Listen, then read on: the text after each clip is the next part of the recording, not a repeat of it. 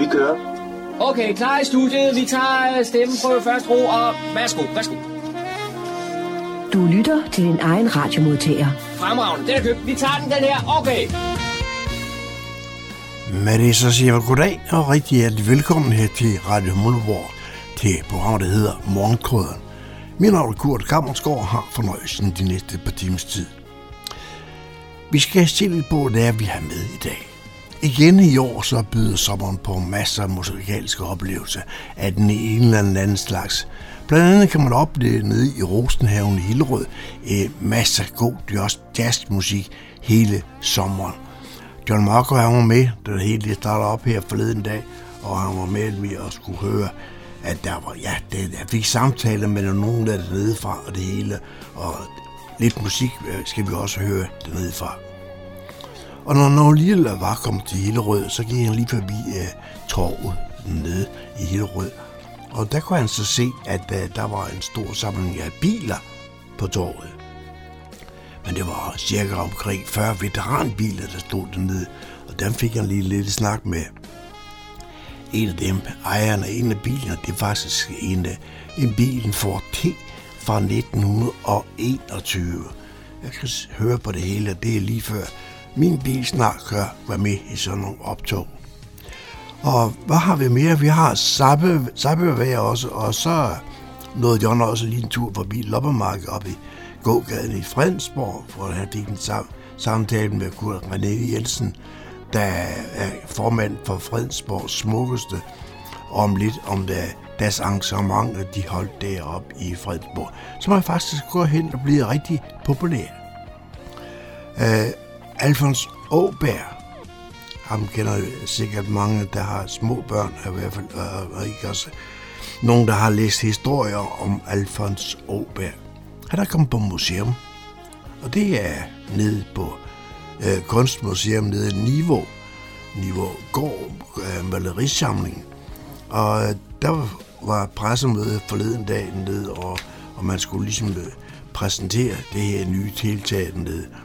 John Marco han var selvfølgelig med dernede og hørt øh, nogle af samtalen dernede fra. Og så har vi også puttet ind her i alle de her indslag, et lille indslag. Så vi skal lige snakke om det her problem med tørke. For det er faktisk gå hen og blive et problem. Og måske også, øh, ja, sikkert lige fra, at man har øh, nogle haver, man skal passe på, eller marker, man skal leve af, ja, så er det faktisk et, øh, så er det, det, det er meget dejligt med godt vejr. Men vi skal også tænke på andre. Så skal vi også høre lidt om uh, sådan ting, som man ikke måske lige tænker over. Hvis man ringer til skat, altså til skattevæsenet, og skal have svar på nogle ting omkring ens selvangivelse, så kan du da være næsten helt sikker på, at uh, du ikke møder sådan en, en sød dame, en anden ende. Det er måske simpelthen en computer, det vil sige kunstig intelligens, du får en øh, til at komme, kommunikere med. Så det kan ikke hjælpe, at du hisser dig op, fordi øh, jeg er sikker på, at computeren er nok ligeglad, men alligevel. Velkommen til Morgenkrøden. Rigtig god fornøjelse de næste to timer.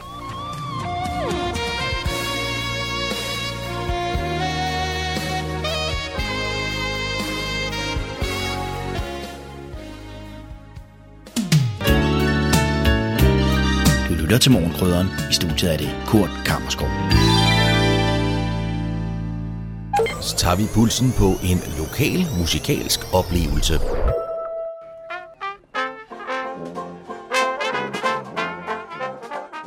Det er sommer, det er sol, og det er lørdag. Og lørdag den 17. juni startede Jazz i Rosenhaven sine 10 koncerter for denne sæson. Orkestret denne dag er Paul Harrison Band. Inden vi skal høre Paul Harrison Band, skal vi lige være med til Street Parade med Jensens New Orleans Paraders.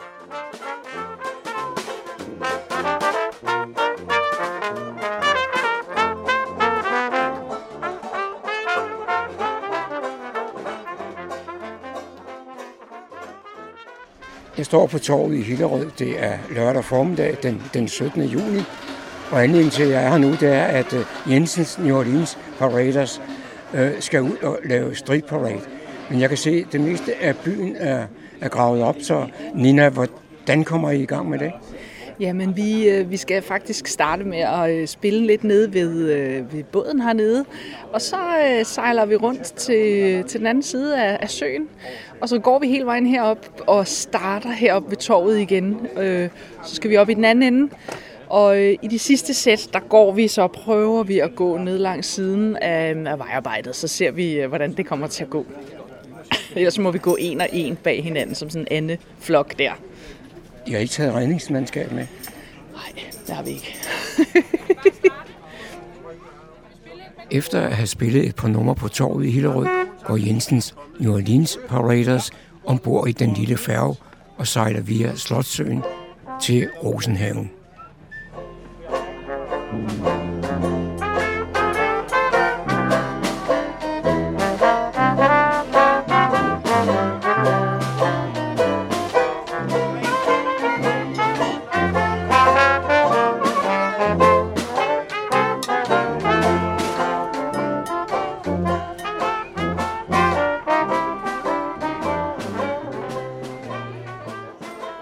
Jensens New Orleans Paraders ankommer til Rosenhaven, mødes de med Paul Harrison Band, og her der spiller orkestrene sammen.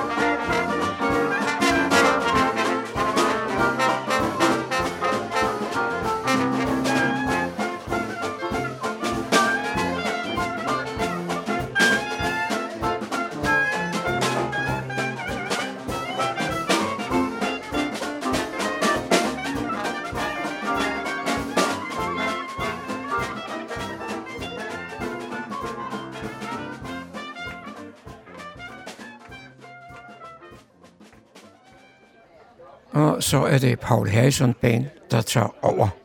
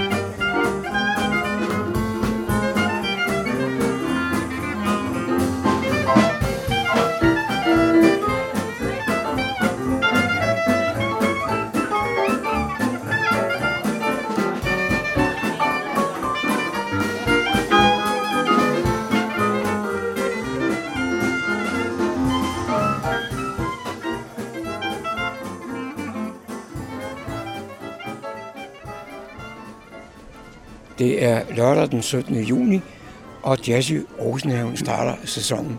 Og så står jeg sammen med en af arrangørerne, nemlig Stig Deichmann. Stig, det ser ud som om, det kører. Det går fantastisk, det gør det altså. nu er det jo en, en vores åbningsdag. Man er altid lidt nervøs for, om nu alle har nået at høre det, men vi står i den situation, at vi snart må bede folk om at sætte sig til stole med hernede. Det er simpelthen, der kan ikke snart ikke være et menneske hernede. Og det er fantastisk god musik, og det hjælper selvfølgelig også, at det er Paul Harrison, der spiller, og at det, og, og, og som jeg sagde i min åbningstale, at øh, der er så mange, der, øh, der er begejstrede også for Second Line. Og her er Second Lines øh, leder med, så det kan næsten ikke blive bedre, Paul Harrison med orkesterlederen for Second Line. Og så konceptet det er jo, at folk de kan komme og gå. Det koster jo ikke noget at komme. Nej. Og så var det så meningen, at folk de skulle rejse sig, så der kunne komme andre til stolene. Ja. Men øh, for mig ser det ud, at folk ser ud som om, at folk de bliver hængende. Ja, det er, er, er nok også rigtigt, øh, og nok også rigtigt i dag. Nu er det jo ikke sikkert, at folk de, øh, kan bevæge sig så meget i den her varme. Men øh, det er sådan set vores koncept, og det er nok rigtigt, at, at når folk ikke skal betale, så kan de godt gå sig en tur og komme tilbage igen. Men øh, det, er, det er nok rigtigt, hvad du siger. I dag, der, der hænger de fast, fordi det er nok varmen. Så skal vi måske også lige have med, at det hele det startede med noget, noget street parade.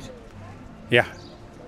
Det starter med street, street, street Parade, og det er sponsoreret af, af C4, øh, som er, øh, og så er det sponsoreret af Hertzfonden. Øh, og, øh, og det er, at de, vi samles øh, øh, klokken, vi sejler klokken halv, øh, halv 11 over for torvet, og der har vi så inviteret 14, øh, ud over orkestret, 14 øh, mennesker til på den her sejltur. Og så bliver der spillet hele vejen over Bølgen Blå, og så lægger de til over og marcherer op, og så spiller, har de en jam session sammen med dagens orkester, som altså er Paul Herzels band. Men det er, jeg har lige talt med et par af dem, og de siger, gud, hvor er det dejligt. Må vi ikke nok komme med igen næste år? Jeg afslutter denne reportage fra Jazz i Rosenhaven ved at lade de to orkesterledere gå på scenen sammen, nemlig Paul Harrison med sin klarinet og Nicholas Carlson med sin basun, og her der vil de spille Wildcat Blues.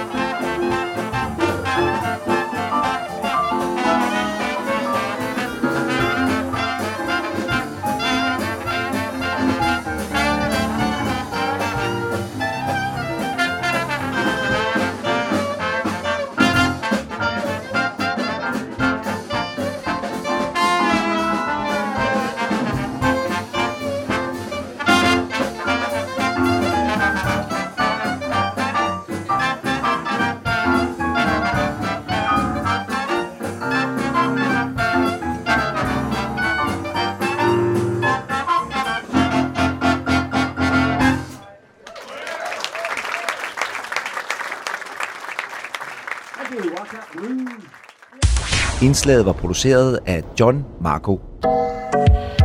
Du lytter til morgenkrydderen. Jeg er på torvet i Hillerød. Det er lørdag formiddag. Og så træffer jeg Michael Deichmann. Og Michael, grunden til, at du er her, det er, at der er en masse ældre biler. Og så vidt jeg kan se, så er den, du kører i, noget af det ældste. Det er den ældste, og det er jo en filmstjerne, fordi det er jo den, som øh, Dirk Passer han kører rundt i i dyrlægens plejebørn. Så der er en filmstjerne på torvet i dag. Vi skal lige vide, hvad det er for et køretøj. Det er en Ford T fra 1921 Touring, eller en pick-up. Og så kan jeg se, at du reklamerer lidt for et arrangement, der var i Pinsen oppe i, i af Hundested. Ja, det er jeg også rodet ind i. Der er jeg næstformand i komiteen Timewinder, som står for arrangementer oppe på Grønlandsgård. Og hvor mange køretøjer er der mødt op her i dag? 40, lige godt 40. Øh, Vi har en øvre grænse på 50, så vi holdt lidt op med at annoncere voldsomt i blandt entusiastkredse, for det er ikke nødvendigt. Og vi har ikke lyst til at stå kl. 10 og sende folk hjem, fordi der ikke er plads til flere biler på torvet. Til gengæld gør vi lidt mere ud af at reklamere øh, for publikum, fordi det er jo meningen, at folk skal komme ned og kigge på bilerne. Hvis vi ikke ville have det, så kunne vi lave det ude på Bauhaus parkeringsplads, men nu har vi jo lavet det midt i byen, for at folk ligesom nemt kan komme ned og kigge. Og det er lidt det, det hele handler om. Og så kan jeg jo se, at der er mange for, forskellige fabrikater. Det er meget varieret. Øh, det er faktisk noget, vi tit får at vide af folk, der kommer her. Det er meget øh, øh hvad det er positivt, at det er så forskelligt. Altså, alle ære og respekt for et arrangement med 50 Ford A'er, men et eller andet sted, når man har set en, så har man ligesom set flere. Ikke? Så her er der lidt af hvert. Øh, fra hele spektret op til. Altså, det er jo et arrangement, som øh, jeg laver sammen med youngtimer.dk, som, øh, så vi starter ved 25 år gamle køretøjer og, og op efter. Så der er, det er et langt spændvidde. Den, den her er så den ældste, den er fra 21, ikke? så det er jo, det kan jeg slet ikke regne ud. Det er over 100 år, ja. Og hvor meget tid bruger du på de her gamle biler? ja. nu er jeg jo pensionist, så jeg bruger næsten al min tid. Så render man ikke på værtshus, eller render med damer og sådan noget. det er der ikke tid til. Du er stillet ind på Nordsjællands voksne musikstation, frekvens 104,3 MHz, Radio Humleborg. Hvis du har børn, der spiller Minecraft, så vil det være en rigtig god idé at lytte med nu. Det vil det selvfølgelig også være, hvis du selv spiller Minecraft, eller hvis du bare vil lære lidt omkring cybersikkerhed. Cyberværet med IT-sikkerhedseksperten Leif Jensen. Velkommen til Cyberværet for uge 25. Mit navn er Leif Jensen, og jeg har arbejdet med IT-sikkerhed de sidste 30 år. Den viden og erfaring, som jeg har gjort mig, den vil jeg gerne bruge til at hjælpe dig med at få en mere tryg hverdag på internettet. Der bliver dagligt installeret utallige mods til Minecraft-spillet rundt omkring i børneværelserne i de danske hjem. Og der er en god grund til at være en lille smule bekymret for tiden, fordi nogle snedige hackere de har fundet en rigtig smart måde at udnytte nogle mod-platforme, der hedder Bucket og CurseFork, til at distribuere malware med. Og det overrasker mig altså desværre ikke. Jeg har selv installeret et utal af de her Minecraft-mods på vores børns computer. Og dels så er processen ret kompliceret, og dels så er der ikke rigtig nogen som helst kontrol med, hvad de her mods de indeholder. Og hvem gider at sidde og læse tusindvis af Java-kode igennem, for nu at se, om der skulle være noget problematisk derinde i, når man nu bare gerne vil i gang med at spille et spændende Pokémon-mod på sin Minecraft.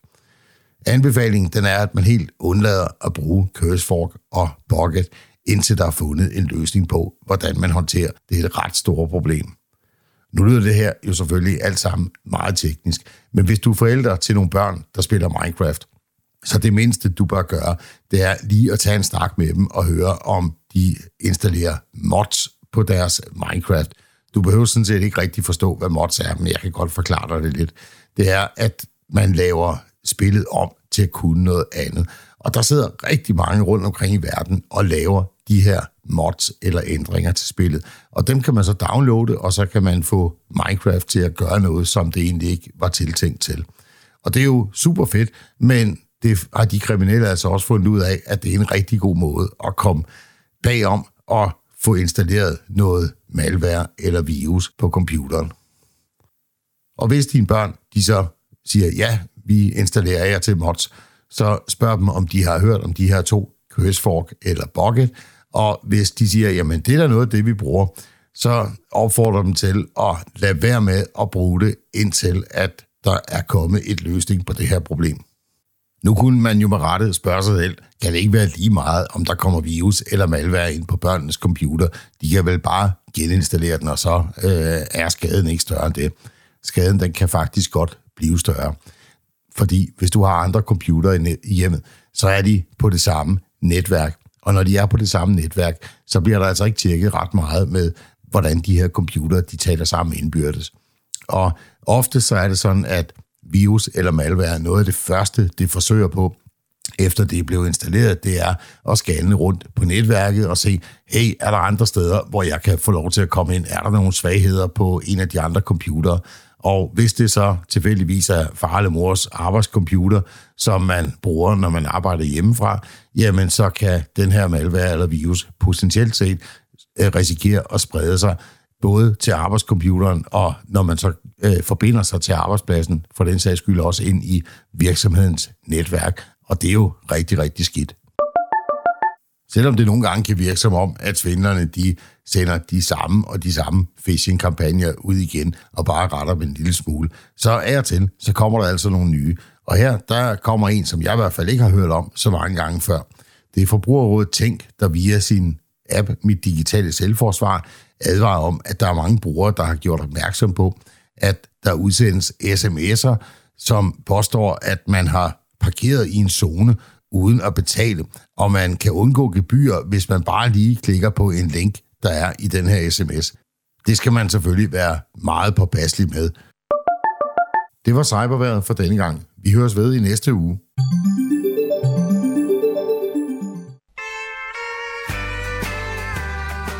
Voksen Lokal Radio til hele Nordsjælland fra Radio Hundeborg. Det er lørdag eftermiddag, og jeg står her i Jernbanegade i Fredensborg. Det er den 17. juni, og så møder jeg Kurt René Jensen. Og Kurt, du repræsenterer det, der hedder Fredensborg Smukkest. Hvad er det, der foregår her i Jernbanegade i dag?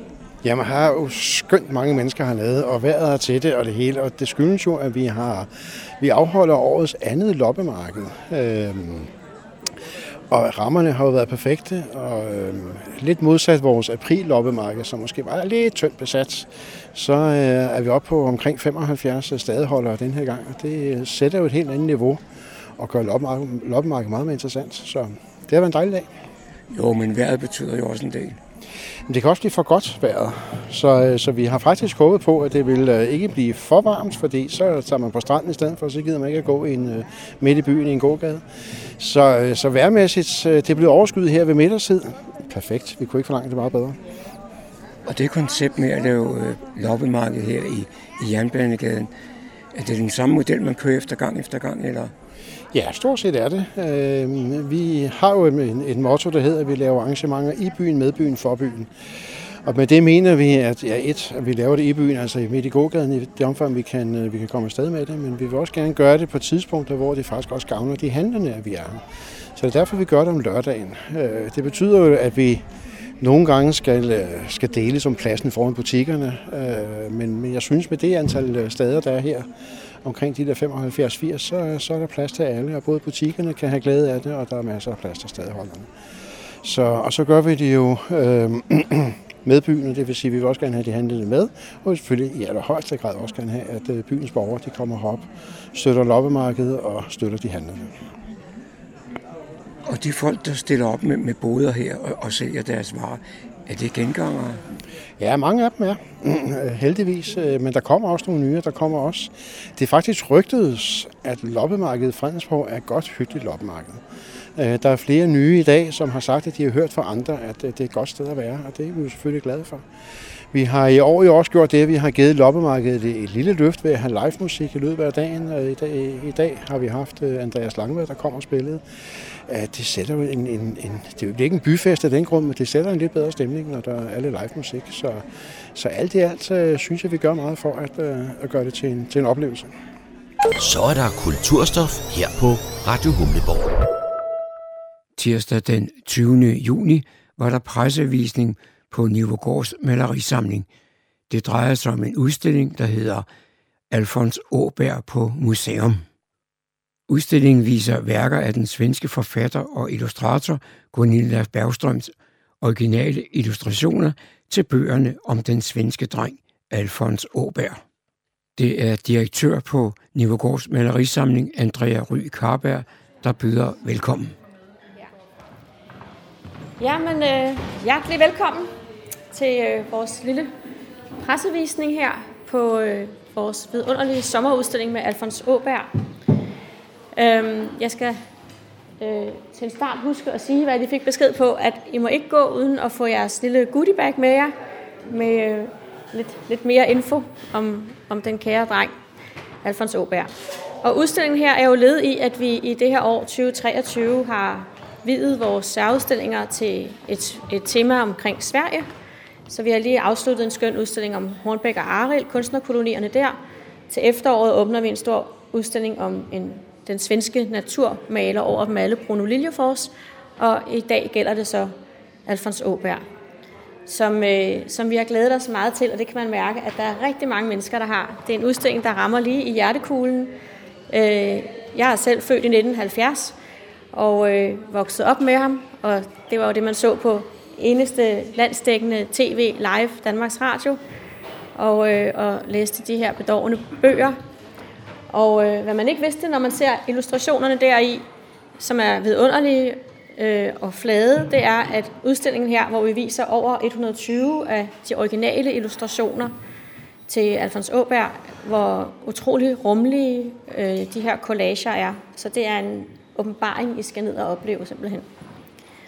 Og øh, den her udstilling, kan jeg bare sige fra min side, den er en del af en af de linjer, vi egentlig har i vores udstillingsprogram. Vi har jo vidt forskellige typer af udstillinger, men øh, vi har også tidligere vist Hans Jaffi og Ibs Bang Olsen eksempelvis, og Alfons Åberg ligger sig i forlængelse heraf, at øh, vi er jo en meget, meget fornem malerisamling med Rembrandt og alle de andre store kunstnere, øh, men vi er meget overbevist om, at de billeder, der måtte være øh, til syneladende skabt til børn, eller som bliver populære, øh, en del af en populær kultur, ikke er mindre fine eller fornemme af den grund. Og øh, når I ser Gunilla Bergstrøms vidunderlige illustrationer hernede, så er det meget tydeligt, at, øh, at det er lige så svær kunst som alt muligt andet. Forenklingens kunst kan være det sværeste. Så øh, ellers så vil jeg ikke sige mere herfra. Det er jo en, en øh, også et fantastisk spændende mm, formidlingsmæssigt, næsten museologisk øh, eksperiment her for os på Nivergårds malerisamling, at der er to kuratorer bag udstillingen. Øh, nemlig vores museumsinspektør Maren Bremsen, som mange af jer har mødt flere gange, som har lavet skønne udstillinger her. Blandt andet for en del år siden, den der hed Historier om mødre, hvor vi nu stiller skarp på en dreng og hans far primært. Øhm, og så Sara Worm her, som er vores vidunderlige øh, undervisningsansvarlige og ansvarlig for børn og unge i det hele taget i huset.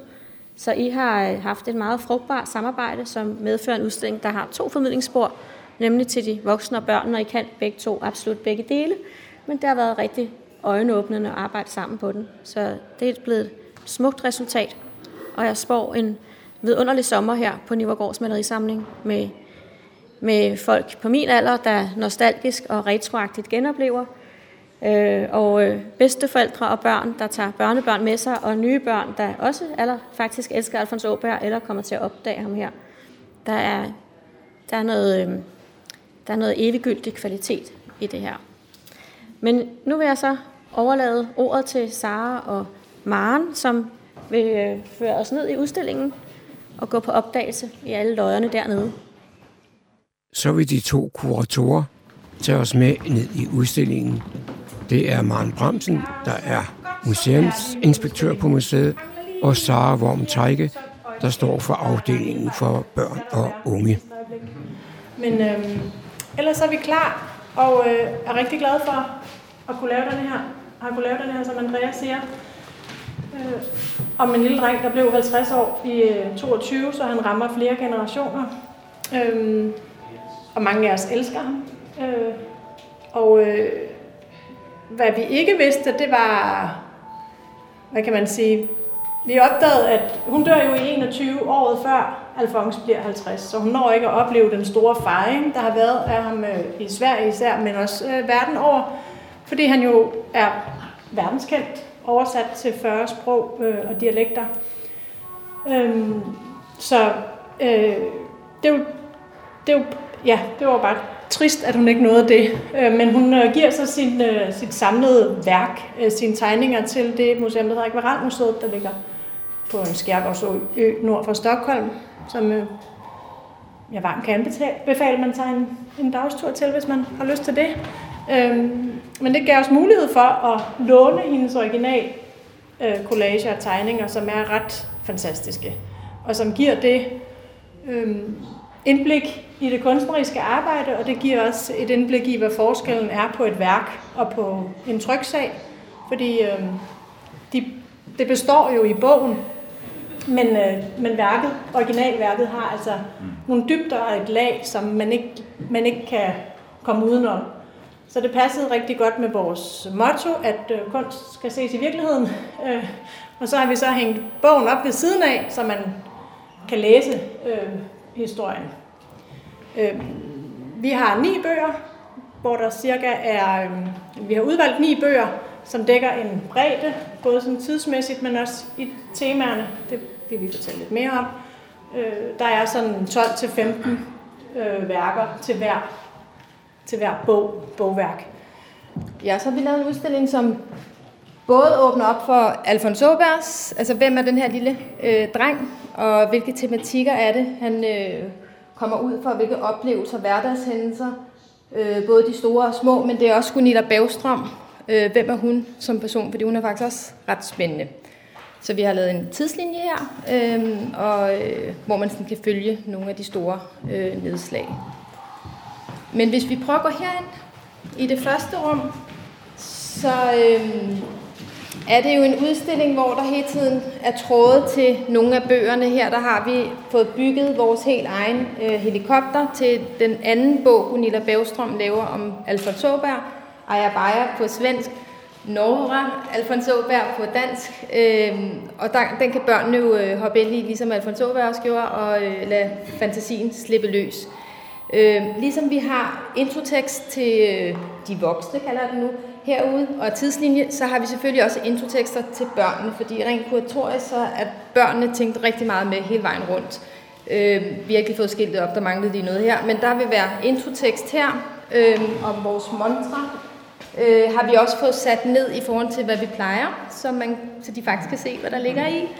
Øhm, og det samme med ophængningen, når vi kommer ind, de sat, det er sat 15 cm længere ned også, end hvad det plejer. Så vi har virkelig tænkt børnene hele vejen rundt, uden at det går ud over de voksne også.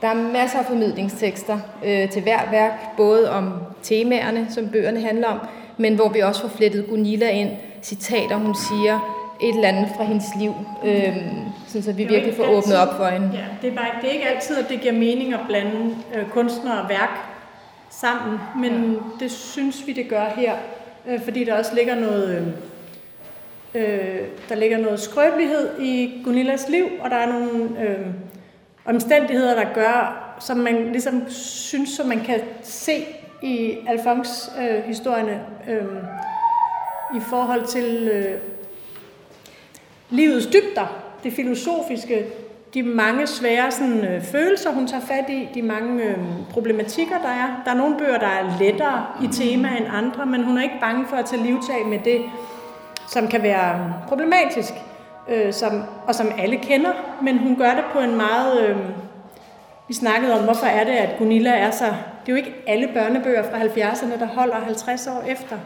Hun er på den ene side meget, man kan se i nogle af collagerne, at hun er meget der kan man se Stockholm, og man kan se de gamle biler. Man kan se, det en anden tid end i dag. Men, men hun har ligesom formået at gøre hendes, hendes øh, univers på den ene side bundet til en tid, og samtidig tidløst, og, og sådan almengyldigt. Og det er nok meget, som Andrea også nævnte, det her med, at det er enormt svært at destillere øh, et, et, øh, et tema eller en historie og, og gøre det forenklet, så det rammer, og det rammer øh, i øh, Mellemøsten, og det rammer i USA, og det rammer i Skandinavien, hvor det er skabt. Det rammer simpelthen øh, så mange kulturer, og, og det, det er en det kunst. Er, og det genkendelige temaer og tematikker, som bliver taget op, følelser, vi alle sammen kender til, både børn og voksne. Og det er også det, der stadig, altså 50 år efter, som du også siger, gør, at vi kan læse de her bøger, og børnene også stadig kan sætte sig ind i dem, i den grad. Den første bog, hun udgiver i 1972, hedder Godnat, Alfons Åberg, og øh, den er her, og man kan læse bogen her nede. Og der kan man virkelig se den her dybde, som Maren også talte om, og Andrea, øh, når man går tæt på øh, illustrationerne. Øh, hun bruger, øh, altså hun arbejder, hun tegner først sine figurer på et transparent papir, og så laver hun ligesom øh, baggrunden øh, bagved, og det kan man altså virkelig se, når man kommer øh, tæt på. Så bruger hun øh, udklip fra blade, øh, og hun bruger tekstiler også. Så det fornemmer man ikke helt, når man står med bogen eller sidder med bøgerne. Jeg synes, vi synes virkelig, det kommer utrolig meget frem her i, øh, i den her. Man kan se gardinerne her, det er tekstilstykker, øh, hun har øh, klippet ud. Øh, vi må endelig komme nærmere og kigge, og så skal jeg se gulvtæppet her, her det er øh, et, øh, hvad hedder det, et udklip fra et, øh, et blad, som hun så også har klippet ud. Ikke? Så der er altså de her, det er et patchwork af forskellige dele, der skaber hendes øh, collage og giver en utrolig dybde, når man kigger på dem øh, her. Så man ikke helt får i bogen. Altså det er også sindssygt flot, men der, der er virkelig en, øh, en helt fantastisk dybde i de her. Og det er jo både noget med trykkeprocessen, at når man trykte, jeg tør ikke sige det i nutid, fordi jeg er ikke helt sikker på, om det har ændret sig, og jeg er ikke mm. teknisk ekspert, men man skulle lægge farverne på i tre lag. Mm. Øhm, så derfor så, så lå billedet i tre lag, men det giver hende også mulighed for, som Sara var inde på, at, at lege med billedets opbygning. Kompositorisk, og flere steder er der, øh, kan man se, især på den serie derovre, der er sat øh, et ur ind med tape. Altså man kan se, der sådan er ændret i det, eller der manglede noget, eller der er taget noget ud. Så man får sådan et indblik i, øh, i, et, øh, i hvordan hun arbejdede. Og inde i salen i midten, der har vi en, en øh, lille film, 15 minutter, en dansk øh, fotograf og øh, instruktør, der har lavet, fået lov at komme ind i hendes værksted, sat et kamera på hendes pen, så man kan få et indblik i, hvordan hun tegnede og arbejdede. Mm. Den er også meget sjov at se. Så har vi værksted herinde også, øhm, hvor at øh, vi ligesom lægger op til, at man som besøgende, både øh, børn og voksne, selv kan give sig i kast med at øh, lave collager efter Gunilla Bagstrøms teknik. Så det er noget med at arbejde lag på lag og bruge øh, udklip fra, nu har vi sat kataloger øh, øh, til rådighed her, og bruge tekstiler og, øh, og farvede, øh, arbejde med farverne også, det mestrede hun jo også. Øhm, og når man så skulle, når man så skal, hvad hedder det, gå på udkig i katalogerne for eksempel, så håber vi da, at man vil gøre, ligesom Gunilla også gjorde, fordi hun tog et af fire ark, og så klippede hun et hul i, lidt forskelligt, hvad størrelse hullet var. Og så gik hun bare i gang med at kigge efter lige præcis det udsnit, det skulle være, som der skulle være i collagen. Hun elskede den her del af, af hvad hedder det, øhm, af processen også. Og det kunne godt tage lang tid. Og så når hun lige havde fundet det, så kunne hun klippe det ud og bruge det til sin collage. Så vi håber, børnene og voksne vil gøre ligesom øh, Gunilla. Men ellers er der jo fri leg. Det handler jo også bare om at øh, være kreativ her og sætte kreativiteten løs. Hvordan kan man egentlig se udstillingen her? Øh, udstillingen Alfons Åberg på museum kan man se her på Nivergårds malerisamling indtil den 17. september. Det var John Marco, der havde produceret dette indslag. Du lytter til morgenkrydderen. Skat bruger nu kunstig intelligens til at hjælpe borgerne med henvendelser om, hvordan de indberetter deres skat på selvangivelsen. Hvordan får jeg kørselsfradrag på min årsopgørelse? Det er det spørgsmål, de fleste har stillet til Skattestyrelsen chatrobot. I de godt to måneder, der er gået siden man åbnede for at indberette årsopgørelse, har chatrobotten taget imod 100.000 henvendelser. Sidste år var det tal 62.000. Vi kan se, at flere spørgsmål går til robotten i år. Det kan blandt andet skyldes, at man gerne vil have svar med det samme, og derudover har flere nok fået øjnene op for, at chatrobotten er åben 24 timer i døgnet, så man altid kan få hjælp, forklarer underdirektør i Skattestyrelsen Søren Borg Hansen. En anden årsag er, at chatrobotten i år også er blevet mere synlig på Skats hjemmeside, hvor den ligger på forsiden. De fleste borgere har spurgt ind til kørselsfradrag, dernæst resultat af deres årsopgørelse og så rentefradrag. Derudover er borgerne generelt også interesseret i servicefradrag, værdipapirer, aktier og udlandsforhold, forklarer Skat, som løbende optimerer chatrobotten, så den svar matcher de spørgsmål, borgerne stiller. Et godt fif er, at man skal skrive en længere tekst til chatrobotten, så den får nemmere ved at svare. Den er bygget på AI-teknologi, altså kunstig intelligens, og derfor skal konteksten med. Man skal uddybe sit spørgsmål, ligesom hvis man havde en medarbejder i røret, forklarer Søren Borg Hansen.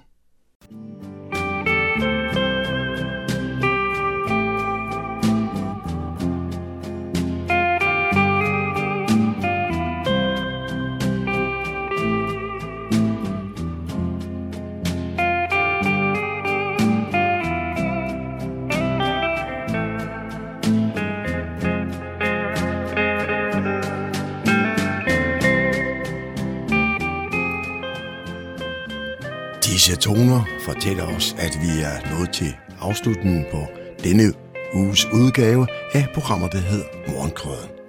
Her fra redaktionen, som består af undertegnet, jeg hedder Kurt Kammersgaard.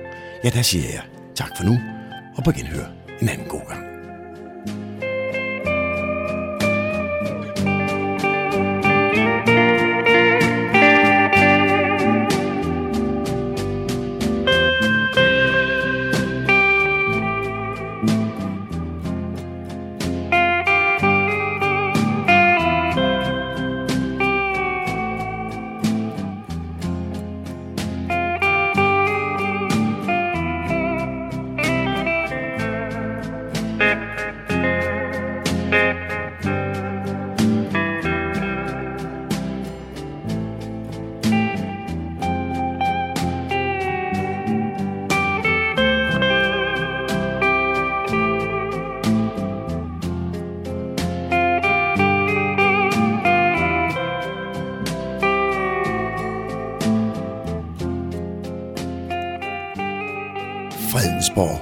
Radio, Radio Humleborg. Nordsjællands mest voksne lokalradio.